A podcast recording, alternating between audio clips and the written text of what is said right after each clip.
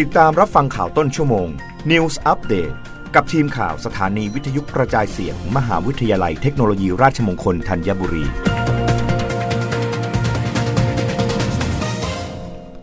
รับฟังข่าวต้นชั่วโมงโดยทีมข่าววิทยุราชมงคลธัญบุรีค่ะ สาธารณสุขห่วงสงกรานเร่งรัดการฉีดวัคซีนให้กับกลุ่มผู้สูงอายุ วันประชาชนป่วยไข้เลือดออกพร้อมโควิด ควรหมั่นสังเกตตนเอง เมื่อวันที่ 21 มีนาคม 2565 ที่ผ่านมา ที่กระทรวงสาธารณสุข โดยนายแพทย์ชเวสันนำวาดผู้อำนวยการกองควบคุมโรค และภัยสุขภาพในภาวะฉุกเฉิน กรมควบคุมโรค พร้อมด้วยนายแพทย์วิชาญปาวัน ผู้อำนวยการกองโรคติดต่อทั่วไป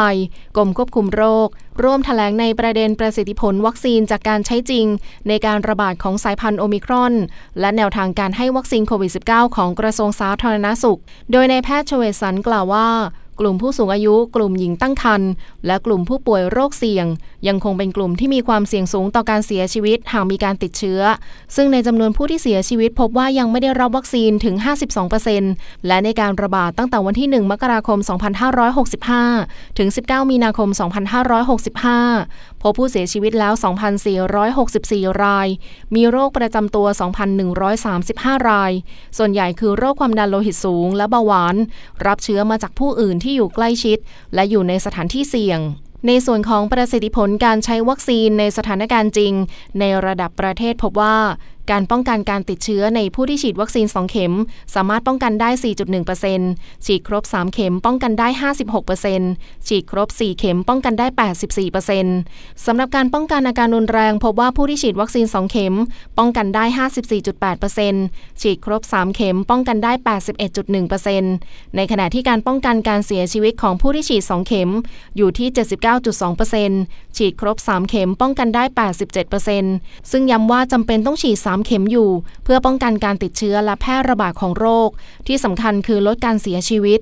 สุดท้ายนายแพทย์ชเวสันฝากว่าอยากให้ประชาชนไปฉีดวัคซีนเนื่องจากปัจจุบันโควิด -19 ติดต่อง่าย แม้จะระวังตัวเป็นอย่างดี และแม้จะอยู่บ้านตลอดเวลาก็ยังมีคนเข้าออกตลอด ส่วนเรื่องของความปลอดภัยวัคซีนผ่านการวิจัยมาอย่างดีแล้ว มีโอกาสเกิดอาการข้างเคียงไม่พึงประสงค์น้อย และมีการเยียวยาหากเกิดผลกระทบ สำหรับความกังวลในช่วงเทศกาลสงกรานต์เมื่อดูจากสถิติในปี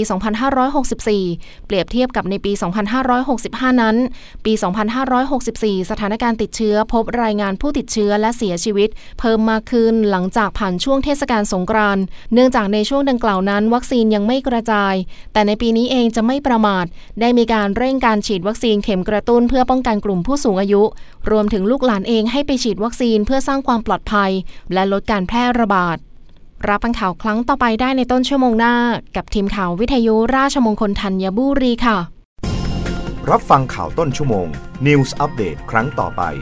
กับทีมข่าวสถานีวิทยุกระจายเสียง มหาวิทยาลัยเทคโนโลยีราชมงคลธัญบุรี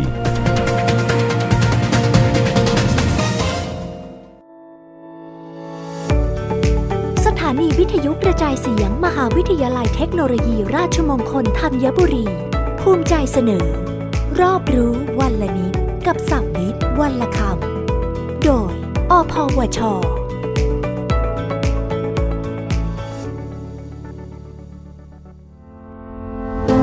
วันนี้เสนอคำว่า microplastics microplastics เป็นพลาสติกที่มีขนาดเล็กกว่า 5มิลิเมตรจนถึงระดับที่มองไม่เห็นด้วยตาเปล่า microplastic มี 2 ประเภท ประเภทแรกจะเป็นพลาสติกจิ๋วในผลิตภัณฑ์ทำความสะอาด เช่น เม็ดสครับและที่ใช้ในวงการอุตสาหกรรมพลาสติก ส่วนประเภทที่ 2 เกิดจากพลาสติกชิ้นใหญ่ที่แตกหักย่อยสลายแล้ว นักวิจัยพบไมโครพลาสติกตกค้างอยู่ในสิ่งแวดล้อมทั้งบนบกและในทะเล รวมถึงสัตว์หลายชนิด ที่น่ากังวลคือ พบในผลิตภัณฑ์อาหารจากทะเล เช่น ปลา หอย เกลือสมุทรน้ำผึ้งและยังพบในน้ำดื่มด้วย หลายประเทศรวมถึงประเทศไทย ได้มีการรณรงค์ลดการใช้พลาสติก และสร้างจิตสำนึกในการทิ้งขยะอย่างถูกที่ เพื่อช่วยลดขยะพลาสติกในธรรมชาติให้ได้มากที่สุด อย่าลืมมาช่วยกันนะคะ เพื่อเพื่อนร่วมโลกและเพื่อเราค่ะ รอบรู้วันละนิดกับสับนิดวันละคำ